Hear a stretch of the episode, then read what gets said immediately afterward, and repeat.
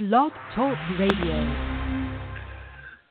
Hello, Nats Town. Welcome to Nats Nightly, sponsored by FederalBaseball.com. This is Patrick Reddington from Federal Baseball. I've got Doghouse and Dave Nichols from Federal Baseball on the line after the Nationals drop a 5-4 decision to the Detroit Tigers in D.C. 20 and 12 on the year after the loss.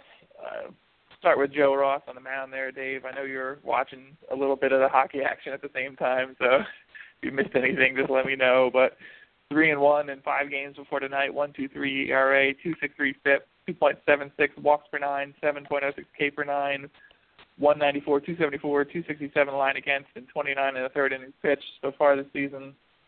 Hold on, I just hit some video on my thing. Uh, Victor Martinez uh, singles two run home run by Nick Castellanos puts the Tigers up two to one early. First home run allowed by Ross in 32 innings pitched this season, which is kind of impressive. RBI single by James McCann in the sixth tied it up at three. Dusty Baker talked afterwards about his bullpen being a little bit spent, so he stuck with Joe Ross a little bit longer when he looked like he was getting tired out there. Seemed like that was a difference because he faltered in that last inning and gave up a few runs there, but not Joe Ross at his best tonight, but a decent start by him. Ends up giving up five runs total, I think. Uh, pulling up his box score here. Nothing's working. Six hits, eight, uh, six innings, eight hits, five runs, two walks, four Ks, one home run on the night got up to 97 pitches, but it looked like he had tired there at the end. Yeah, um yeah, that's exactly right. I saw the first couple innings and then I saw um his last inning and that's that's exactly right. He looked pretty good early. Um the Tigers have have good right-handed power that uh, kind of victimized him a little bit. Um and then he was in late in the game when he shouldn't have been. Um you know whether the Nats need to call up a fresh arm from Syracuse or they just need to get eight innings from a starter at some point to, to give all these guys a night off. But um, but yeah, Ross um, was clearly spent there in that last inning, um, and just I guess Baker felt like he had to, had his hands tied, um, letting Ross can continue to flounder and give up the runs there late. So I guess what also hurt him was an odd interpretation of the rule they added. We were discussing this and trying to figure out what had happened there before the show started, but Victor Martinez uh, singles, Nick Castellanos walks, uh, James McCann hits a single, which I mentioned before. Anthony Gose singles to load up the bases there. Nationals challenge a call when Andrew Romine hits a grounder. It looks like a could be a double play, but they're late getting a throw to first. Gose is out at second. They look at it because the Nationals think that he was uh, sliding wide of the base, which he clearly did when they showed it. Dusty Baker said afterwards that when they didn't reverse the call, he was told that he didn't hinder the throw in any way or hinder the play at second base, so it was ruled uh, not a double play. The call on the field stands there, which is an odd interpretation of the rule. Dusty Baker said they apparently have changed the rule, and nobody told anyone if you don't uh, where I'm just trying to find is if you're not hindering the throw, there's no DP called, but that's not how it was being called earlier this season. I still don't understand why they didn't call that one a double play. It didn't look like they were going to get the double play anyway, but clearly slid in uh, wide of the base at second, and in the interpretation of the rule we've seen earlier this season, that should have been ruled a double play because he was not going directly into the base. Well, if if the rule is you didn't hinder the play, all right, my first objection. If if that's the way you're supposed to interpret the rule, that means the umpire has to decide whether or not you would have gotten a double play, more or less. And it, it's I think it's a pretty clear argument that they wouldn't have gotten a double play there. Uh, and right. that the the wide slide makes no difference. Okay, if that's what the rule is, fine. Then you shouldn't have the rule at all.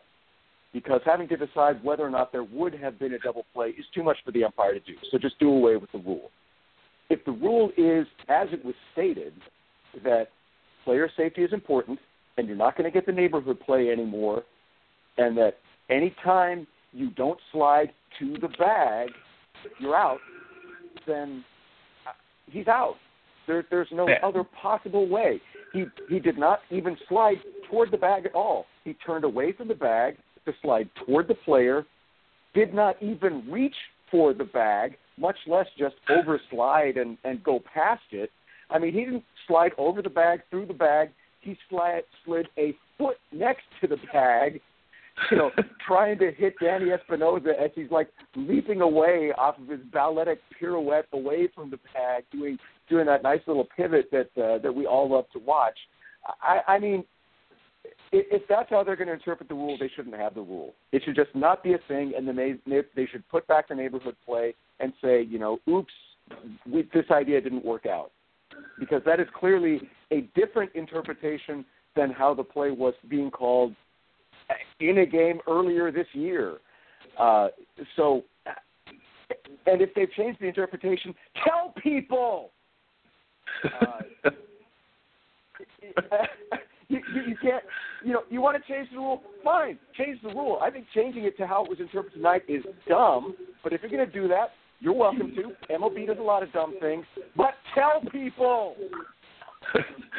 Dave, I just want to get your take on it too. Uh, Dan Kolko from MASN quotes uh, Danny Murphy. Uh, he says Nats are frustrated with the slide ruling there. Murphy especially so. He was the one at second, obviously, who had to get out of the way of the runner sliding wide of the base said that based on rules players were given, there were two violations on this play. So apparently, it's not only Dusty Baker who missed the update from Major League Baseball.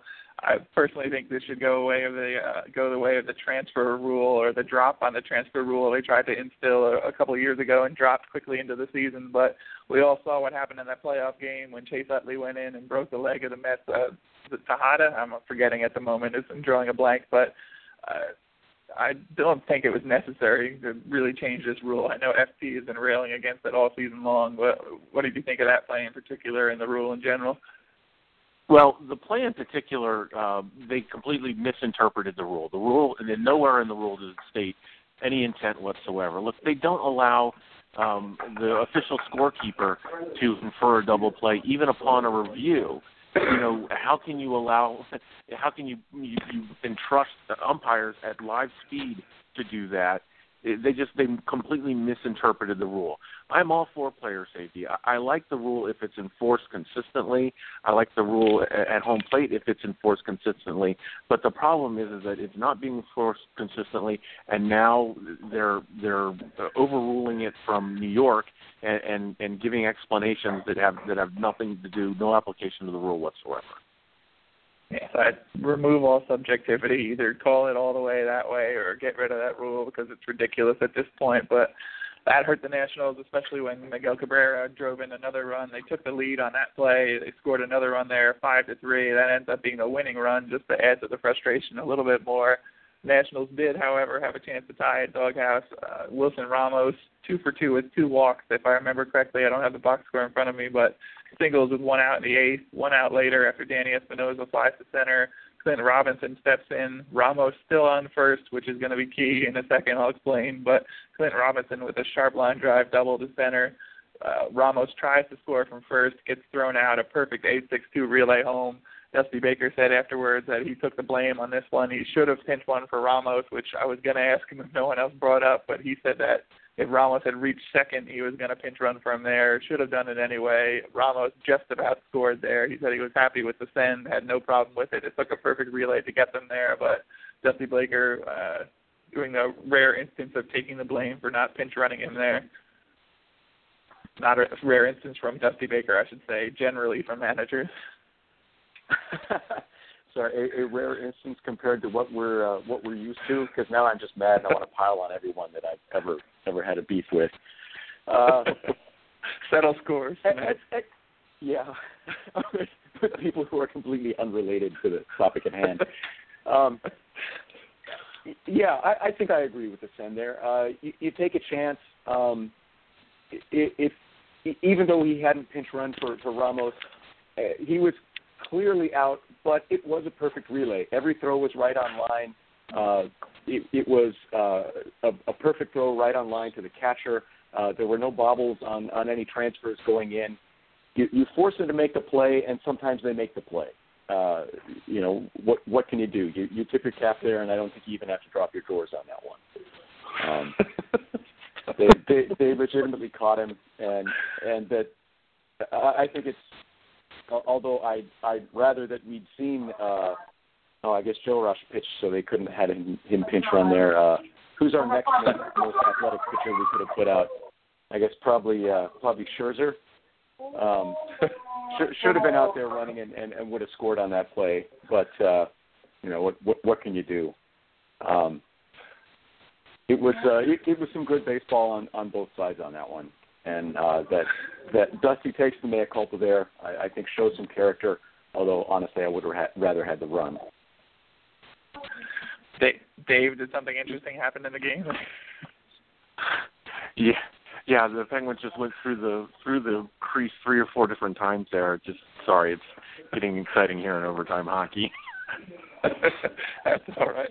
We'll get out of here in three minutes anyway. So I don't know how much you got to see of Michael Fulmer. This is my first look at him. Uh, right-hander acquired from the Mets in the Yoenis Cespedes deal last July. Came in with a 6.30 ERA, 4.57 FIP, and 10 starts. Mid 90s, uh, two and four seamers, a high 80s slider, and a changeup. Uh, down one nothing on a bases loaded single by Espy in the second, a two-run homer by Zimmerman in the third, made it three-two at that point in the Nationals' favor. Uh, nice to see Zim kind of heat up. I got a good look at Fulmer. Not a particularly impressive outing for him, but he, he showed some good stuff out there on the mound. But Zim tagged him. I think that's the big story here. Ryan Zimmerman kind of heating up a little bit. Two home runs on the night. Had a chance for a third at the end, but ended up striking out. Yeah, you know, Fulmer's a pretty good prospect. I think uh, the Tigers are rushing him a little bit here, but they uh, um, really don't have much of a, of an alternative there. Um, you're right. The big uh, the big story is Zimmerman getting hot. It's good to see him putting a charge into the ball. Would have been nice to see it a little bit over the weekend, but um, you know, if it's going to start and he's going to turn into Ryan Zimmerman here, um, that's the big thing. He can carry this team for weeks. Um, if he's starting to see the ball well, starting to drive the ball well, that's going to help the Nats out an awful lot. So I guess uh, getting outside of the game here for a minute, uh, the big news of the day was the official announcement of Stephen Strasburg's seven-year, $175 million deal also the first one the Nationals have given out, which gets into Mike Rizzo called the in vogue opt outs that they're putting in contracts right now. You can opt out after the third or fourth year. As Scott Boras explained it, that gives him a chance to hit free agency like all the other big starters out there. He gets locked up. He has the money guaranteed if he wants it, but he also has a chance to hit free agency around 30, 31, cash in if he wants to, and move somewhere else. But from what Stephen Strasburg said today, uh, this contract with the Nationals, both Rizzo and uh, Boras and Strasburg both said pretty clearly that it was player driven. That Stephen Strasburg wanted to get a, jo- a deal done with the Nationals. The Nationals were willing to give it to him. Uh, he talked about the shutdown. Said looking back on that, he, he came to realize that the Nationals were doing what was in his best interest. Scott Boras kind of stressed that the same too. That's what I've been saying all along. I, this is not an "I told you so" because you know I don't say that, and I hate people who do, but Strasburg did say pretty much that the way they've treated him, the way his family has ad- adapted to DC after living on the West Coast, had a lot to do with him wanting to stay. They announced the deal today, get it done, and Stephen Strasburg for at least the next three years is going to be a national. Hate me if you want, but yeah, yeah, yeah, yeah, yeah. We were nice to a player. Now he wants to sign with us. Nah, nah, nah, nah, nah. that was childish and unacceptable. Yeah, yeah, it was. I'm punchy today. Uh, Dave, you know, I, I think this this is this is nice nice managing on the part of the Nats. They're doing what's good for the player and good for the team. Flags fly forever, but on the other hand, if, if you don't needlessly aggravate or endanger people, sometimes that could pay off too. Dave, any takeaways from the uh, presser today? I don't know how much of it you got to see out there in Idaho. It was a little early for you guys out there, but some interesting stuff from Strasburg, Rizzo, and Boras today. No, absolutely. Um, you know, this is a case I think where the player uh, sort of overruled the agent. Um, it, I, I think everybody, locally, nationally, um, everybody assumed that Boras was going to take Strasburg to free agency, but this was clearly a case from all indication that, that we got in the press conference today that Strasburg wanted to stay in D.C. That the way that the team treated him, the way that the front office treated him, played a large part into um, into that, and and he flat out just said it. Sometimes the grass isn't greener, um, and he wanted to stay in DC. So good for the team, good for him. The deal makes sense for both for both sides. Um, now he just has to go out and be the dominant Stephen Strasburg for the next five, three to seven years. Yeah, we'll have more than a few stories on that tomorrow. Now that I've finally finished transcribing some 40 minutes of interviews from the day, well, we got to talk to uh, Rizzo and Boras afterwards, so we'll have lots of stuff on that tomorrow. And that's nightly, sponsored by FederalBaseball.com. The Nationals dropped 5-4 decision tonight, 20 and 12 on the year after 20 and 13. I'm sorry, I didn't update my uh, numbers on there.